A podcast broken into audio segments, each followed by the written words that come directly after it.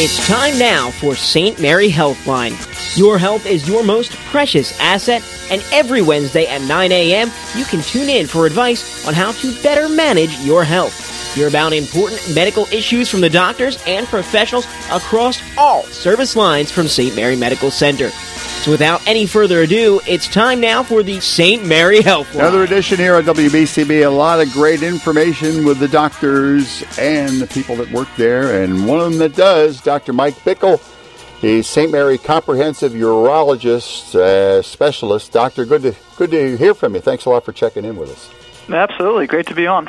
All right. You know, we were talking ahead of time, and you love your doctors and all the other stuff, but when it's a urologist, oh, man, I'm telling you, that's it's the last place you want to be. I'm sorry to break the bad news to you. Not that we don't love you or anything, but, you know, there's prostate issues, and then you're taking urine analysis and all the other stuff. I'm sure that's part of the drill. That is, yeah. But you know what? For me, it's all good. People come to see me mainly for erection issues. Yep. So after you get over the hump of asking about it, there's a lot that we can do, and patients leave happy. Yeah, that's right. And that's there's so much going on out there, and people are talking about it more than they used to. How about yourself? Your experience at St. Mary and where you came from, and how long you've been with them?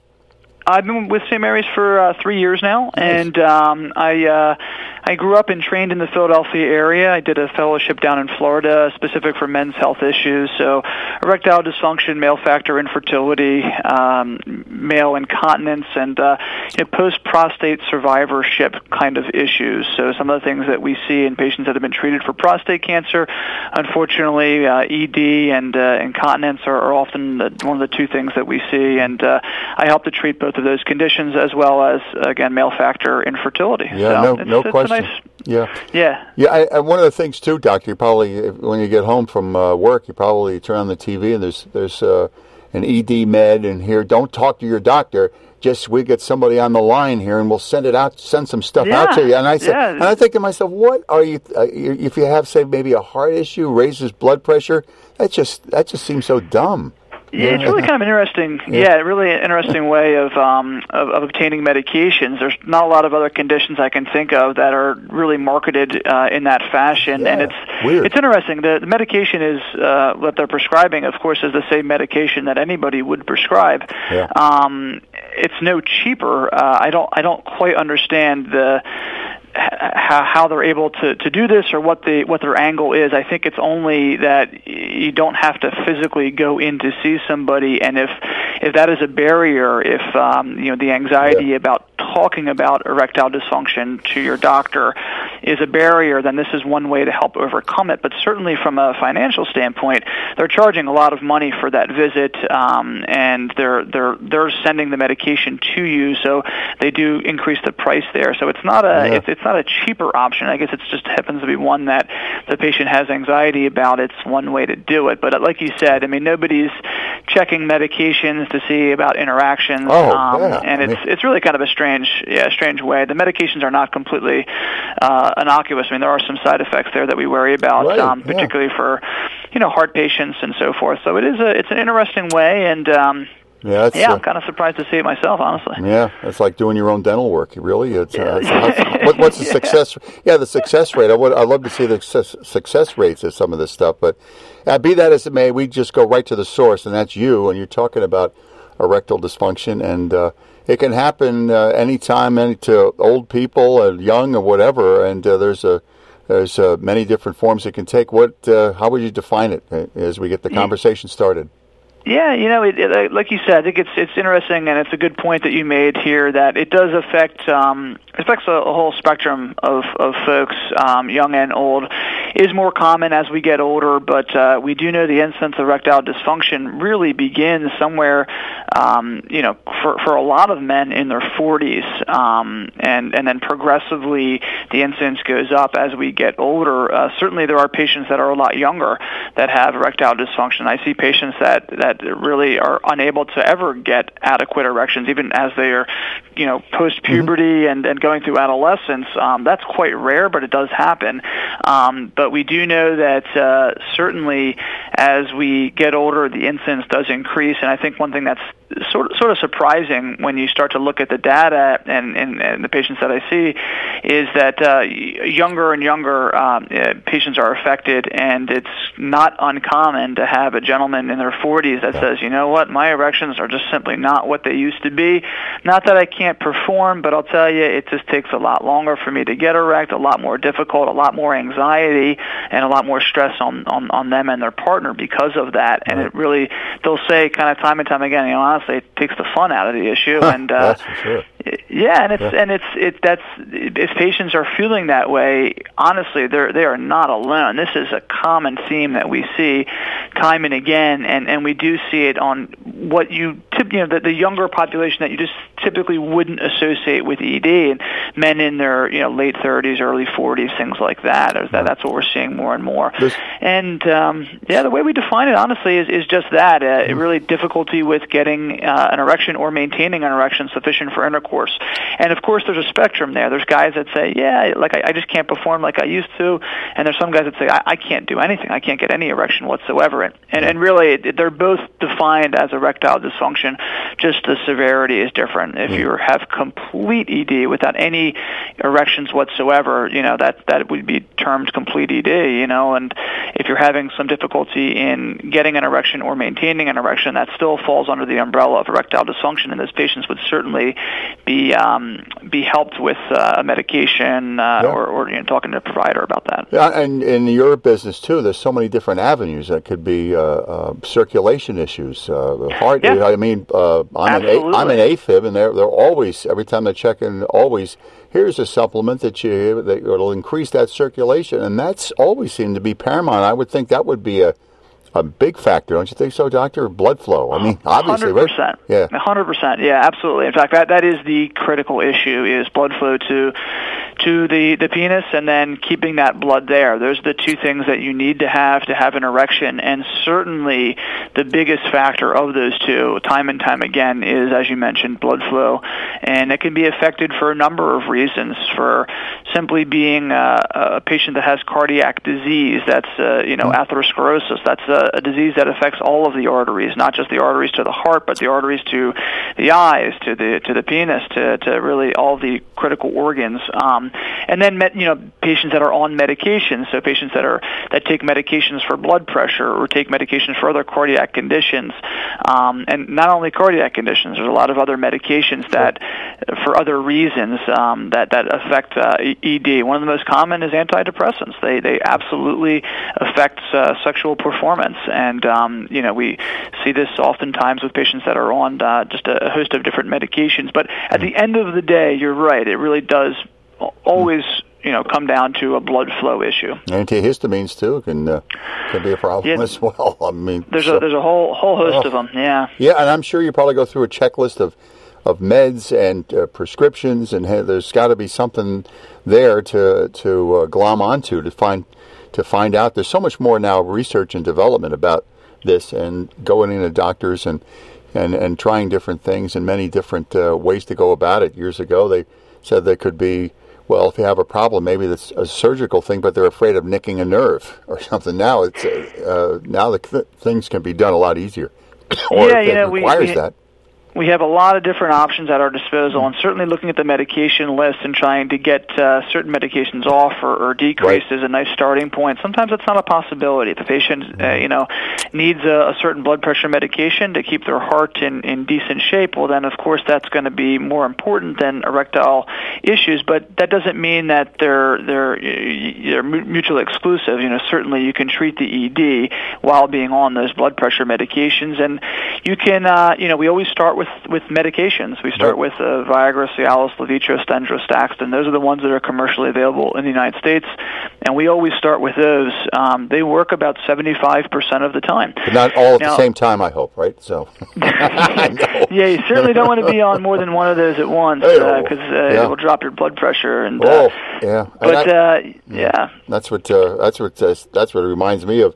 you know, with blood pressure issues, and you're going to send away to some thing that's going to just send you back something. You're just playing with dynamite. But it's interesting. Yeah, it really is a strange way of practice. Like I said, not many other medical conditions are treated that way, and I think the at the heart of it really is a reluctance to speak with a provider about that. And you know, it doesn't have to be a urologist. It can be the primary care doc if you're comfortable with that. And oftentimes, the primary care doctor, they have a lot of things on their plate, and they'll say, okay, you know, I understand you have erectile dysfunction. Here, go see somebody about that. Let me set you up with a urologist that does specifically this, and that will spend an hour talking about it. Yeah, you know, you mentioned the antidepressants, something like Paxil or something could be jamming up the radar, I guess you could call it, for lack of a better word. They're known any of the selective serotonin reuptake inhibitors, which Paxil, Zoloft, they all have as a side effect sexual dysfunction. That's a very well-known, well-documented side effect. So. All right. Well, we're talking with Dr. Mike Bickle, and we're coming right back. A lot to talk about when we return on the St. Mary Healthline. Pain is the enemy. Motion is victory. So the St. Mary Orthopedic Team replaces knees and hips. We mend spines. We mend people. With brilliant technology and simple human kindness, so you can go home faster and happier. That's our mission. Call 8447-ST-MARY or visit stmaryhealthcare.org/ortho. Next time you head down the shore, make Keenan's Irish Pub your favorite spot. Located in the heart of North Wildwood, Keenan's Irish Pub is 25,000 square feet of wall-to-wall fun. There's live entertainment 7 days a week and an extensive menu that even features sushi. So grab an ice cold drink, listen to some live music, and enjoy a fantastic time at Keenan's Irish Pub. Keenan's is located at 113 Old New Jersey Avenue in North Wildwood, where all the neighborhoods still meet. We now return to St. Mary Healthline. On board with Dr. Mike Bickle of St. Mary Comprehensive Urologic Specialists. It's hard to say, but that's awful, it is enough. More than enough. We're talking about you're talking about erectile dysfunction and the diagnosis, doctor. Finally, somebody gets you're face to face, and you get questions and everything else. And the diagnosis, where does it start with the meds and maybe a prostate issue or combination thereof, or how does the process work to sort of get to the get to the diagnosed with ED? Yep. Yeah, it's actually a pretty straightforward process. Well, it's really an interview with the patient, and we get an idea for where they stand on that spectrum of erectile dysfunction in terms of difficulty with erections. Is it simply, I can't maintain an erection for very long, I'm able to get one, but I can't maintain it? Or is it, I can't get any erection? Or is it, no, I get an erection, but I just, for whatever reason, it's not as strong as it once was? And we kind of go through just the subjective component and talk to patients, kind of figure out where they stand. And then we'll look through and say, okay, when did this start? How long have you had it for? What have you tried? What medications are you on currently, and then kind of go from there. Oftentimes, we will check a testosterone level on patients to make sure that they're not hypogonadal, meaning their testosterone isn't low. About 1/3 of men will have a low testosterone in addition to erectile dysfunction, but that's to say that the majority of patients with erectile dysfunction have normal testosterone. So, and then we go through and we generally start with medications if they haven't tried any already.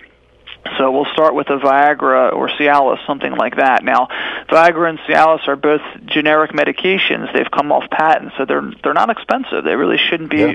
She should not be very expensive anymore, and so it's an easy enough process to kind of get that ball rolling, get them started, and then we progress down the line. They're really treating erectile dysfunction is.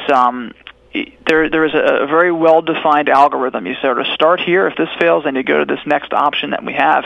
And I always, half jokingly with my patients say, listen, you could take a guy that hasn't had erections in 50 years, and you can get erections back. It's absolutely 100% treatable. You just have to be, willing to undergo treatment. But it really is 100% treatable. Is there a timeline on that, doctor? I mean, everybody's expecting miracles right out of the gate, and it probably is. Is it a process? Can it be? Should it be? Or just it is? I mean, over time. I mean, are you playing for time on this, or what? It depends on the patient. So if a patient's patient, then you go through the more conservative options. Right. You always start with medications, and you have to give it a little bit of time. I mean, I give it at least a month of medications to say here's a month worth. You know, you can because they're generic now, they're fairly inexpensive. So you can get 30 pills of Viagra for around $35, and so you say, okay, that's 30 pills. That's more than you're going to use in a month, but okay, let's start there, and then we're going to see. You know, when I see the patient back. In the interim, I've usually checked the testosterone, and we'll kind of see where they stand, see what kind of success they've had. Now, if they're unsuccessful despite an adequate attempt with the medication for an adequate time, then you kind of say, okay, well, what else do we have? You know, you can try a different medication. We do know that if you've tried two and failed two, you're unlikely to respond to any other medication. So you can kind of quickly eliminate medical options, and that is sometimes it's good for a patient to know where they stand and to be able to do that quickly. In other words, they're not going to be saying, "Oh, geez, what other options from a medication standpoint are there? Where do I stand here? You know, was I ever really given the right medication?" And you can quickly determine that, and confidently move on to the next step if a patient desires. And the options really are medical and surgical. So there is a surgical treatment for erectile dysfunction. And I use the analogy of a breast implant because a breast implant carries around the same risk of the way that we treat erectile dysfunction, which is surgically, which is a penile implant. It's a very, very strange concept until you actually kind of stop and step back and kind of think it through a little bit. But a breast implant has a risk of infection of about 1 to 3%, and that's the same exact risk as with a penile implant. Incidentally, it's the same risk with really any foreign device implanted into the body, whether it's a knee, a hip, any sort of joint replacement. They always carry a risk of infection, and a penile implant is on par with that. It's 1 to 3%.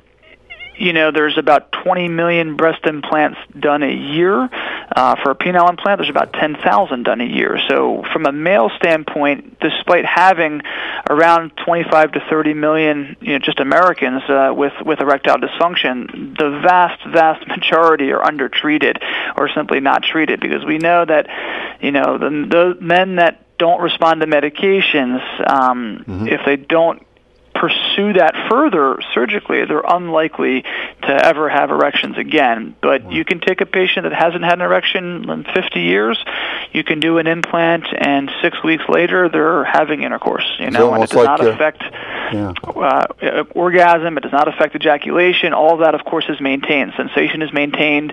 So it's different from a breast implant in that regard. A breast implant would simply be aesthetically done for aesthetic reasons, where a penile implant really is functional. It enables patients to have intercourse, to have a family. That whole portion of it is treated, and it's a nice option. It's almost like the Boris Karloff of "It's alive, it's alive." That's right. I could do that as well. But, that's right. Yeah. I wonder if too.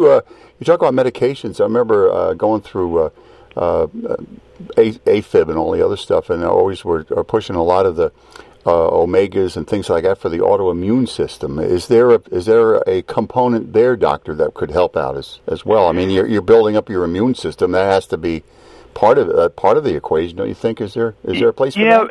Really, it doesn't play much of a role for erectile dysfunction. Yeah, really, erectile dysfunction comes down to the blood flow issue, and if you can't get adequate blood flow there, it doesn't matter what's happening from, with the immune system, honestly. It really comes down to just getting adequate blood flow. Right, and you're talking about the implant thing before we go to break here. Now, I don't know how many, I've had a hip replacement in the last 2 years, and with arthritis, and it puts me back in the game functionally, where you can sleep, you can eat better, you can walk around better. It has that kind of that domino effect, and I think with the implant, what you're talking about, it can overall mental well-being. You just feel like you're back in the game again. You're absolutely right. I mean, it's an insightful point. That's 100% correct. A lot of patients, it'll say honestly, it just makes them feel whole again. That they define, for men, for better or worse. Oftentimes we define ourselves through our masculinity and through our ability to do certain things, and intercourse is one of those things that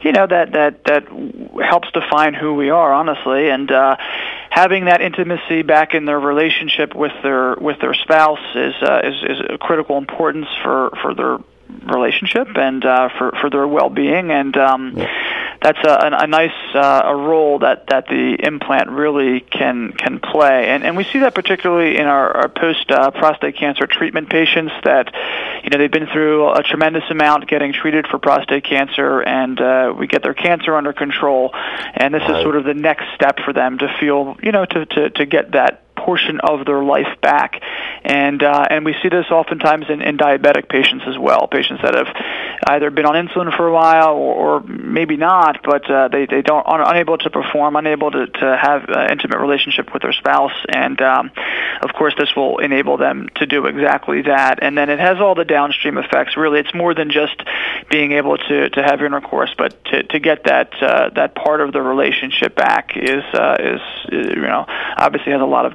other beneficial effects. You mentioned streaming again, so it's live streaming in your business has a different connotation than in mine. That's for sure. Right. Hey, we're going to come right back. Dr. Michael Bickle is with us. St. Mary Healthline continues on WBCB. Dear neighbors, our hearts live to fix yours.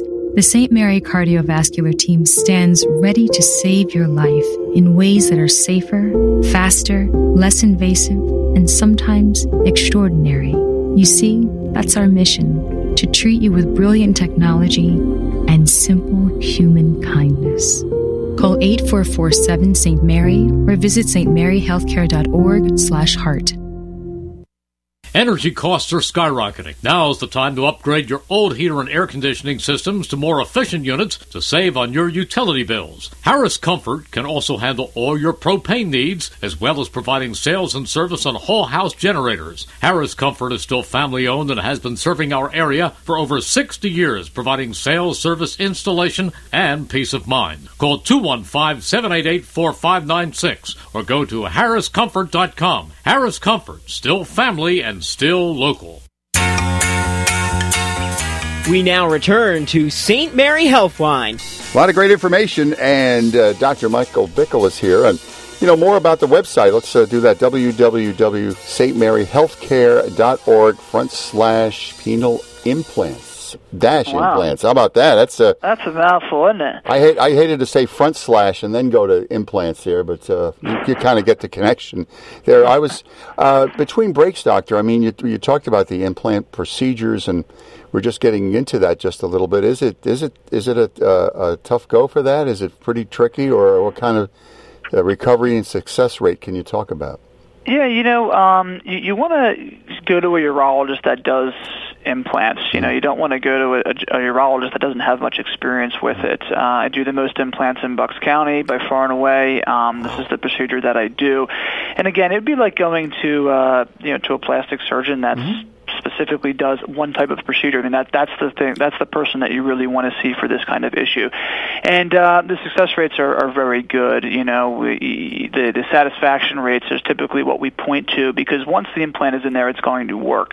The issue is, hey, are patients satisfied? And patients have between a 90% to 95% satisfaction rate.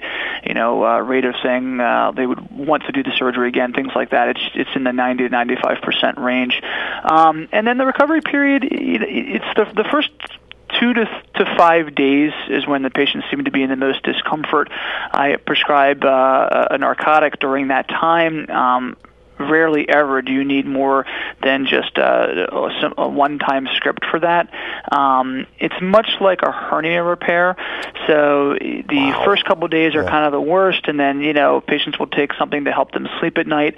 And then after they get over the first week, they're back to work. They're back to doing all normal activities, and then in 6 weeks they're back to exercising, doing everything that they would want to do. I say if you jump out of an airplane, then it's 6 weeks postoperatively you're jumping out of an airplane, and that's true. So it's the first couple of days that are usually the most tender and sore, but within 1 week my patients are back to work, and then of course in 6 weeks back to doing everything.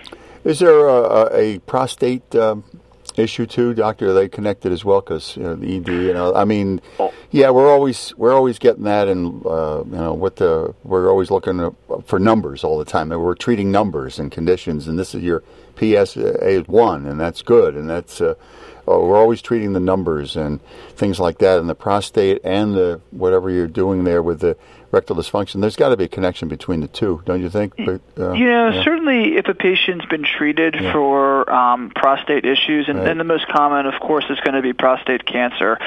So if a patient's been treated for prostate cancer, the likelihood of having erectile dysfunction is significantly higher than the general population, no matter how they choose to get treated for their prostate cancer. So if they've had their prostate removed or if they've had radiation, both of those carry a risk of erectile dysfunction.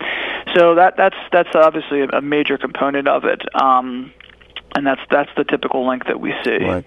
At the same time, let me throw one in here, Doctor, about diet. I mean, there was no alcohol and drugs and all the other stuff certainly slows everything down. Is there? There's a lot of years ago, medical schools say, my doctor said, hey, we only had one course on nutrition. We really don't know much. But is the fact of nutrition, is that a component in prostate health or ED treatment and things like that? Can there be a dietary component to go along with this? Yeah, you know, I think it's interesting. It's a really interesting point, and I agree. We really neglect nutrition during our medical training, and it's definitely a deficiency that all physicians that go through training really have, because we just don't get a lot of education on it. And I think that there's certainly some link, some component there, but we just don't know exactly what that is. And we do see that for different types of cancer, prostate cancer being one of those. There's certainly some dietary environmental link there that has really yet to be completely unearthed, but 50 years from now we'll look back and say, my God, I can't believe they ate that stuff. What were they thinking? And you know, who knows? That's probably where it's going to be headed, but you know, this is what the lifestyle that we have right now, and unfortunately we do see some of the increase in some of these disease states, and certainly environmental and dietary factors do play a role. Sure. I don't have a good idea as to what that role is, but certainly there's something there. Right. I guess antioxidants and all the other stuff that goes in there that goes along with it certainly couldn't hurt, that's for sure. Yeah, absolutely. As we get down to the home stretch here, what would you like people to know about the implants that you work with, and how does the... just be afraid to get all the much information to you as possible in consultations. Probably you'll find out more there than any place else, right? Sure. You know, a common question patients ask, of course, with an implant is it covered by insurance? You know, and it is. For the most part, it is covered by insurance. It's covered by Medicare, and it's covered by almost every commercial insurance. So that's a difference between, you know, a breast implant and a penile implant is one that we're covered. You know, patients will ask the sensation, what does it feel like? And there's a lot of different ways that we kind of work through that. I have patients that I've done implants on that will speak with other patients. You know, they do it through the phone anonymously, but they'll call a number and they'll speak with a patient that I've operated on to give an idea, because as much as I can tell a patient, hey, it's, you know, it's not going to affect your sensation or your ability to orgasm and so forth. You know, there's someone that's had that procedure done, and they can really talk to the patient about it in private, and so we do that. You know, and I try to encourage patients that if they're not getting where they want to be through medications, to think that there's no other option is wrong, and really to change the way that we think about it. And I look at what women have done just with, you know, breast cancer awareness and breast cancer screening. Men we're way behind them, you know, in terms of prostate cancer awareness, prostate cancer screenings, and I think treatment follows in suit. You know, women are much more, they speak about it easier. They're more likely to seek treatment for certain conditions, and I think erectile dysfunction is really one of those. You know, just as evidenced by the fact that they have a way you can call or go online and receive medication in the mail for it. Patients have reluctance to talk about it, and that's a shame. You know, there's no reason in this day and age to feel reluctant. And if you do, I really encourage you to come see me. Come see someone that does specifically this type of thing, and we'll, you know, it's a much more comfortable environment. because, of course, this is what we do. This is what we're here to treat, right. And hopefully that encourages patients to come and seek treatment. I guess your battle cry would be man up, right? Something like that? Yeah, that's a great one. Yeah. That's a great one. I love it. Absolutely. And I think the more information you get and you realize that maybe the patients you have, they feel like they're the only ones that have this problem and nobody else does but them. And I think maybe you have to knock that barrier down more than a few times, and there's a lot of people in the same boat that you would be in. I think that that would also ease a little bit too. Yeah, absolutely. Like you were talking about how many implants you do per year. It's that's quite a few, more than a few.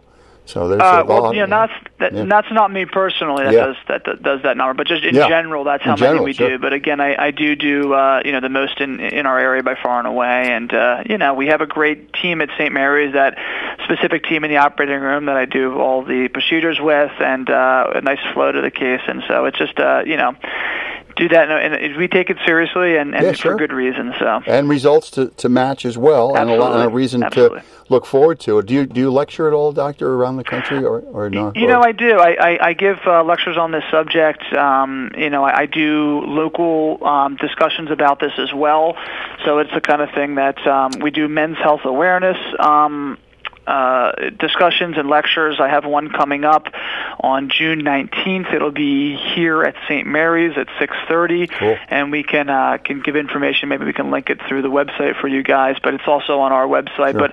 But about once a month we try to do some sort of community awareness program that revolves around either prostate cancer screenings, or men's health issues like, BPH, urinary difficulties, and erectile dysfunction. Right. And the one I have coming up on June 19th is exactly that, just discussing about, erectile dysfunction. Sure. And it's free to the public. It'd be held June 19th at 6:30 here at the hospital. And again, we can provide some information about where, in one of the conference rooms, we can provide information for that. I'll tell you what, they're always impressed by the total team effort that St. Mary's has, and you're probably no different in your department from your staff and navigators and those who are trying to get all the information together and put the best foot forward. And that's always, your team and everything else and support staffs and things like that. It does such a great job at St. Mary's and to serve the community. Absolutely, and that's part of the ingredients. And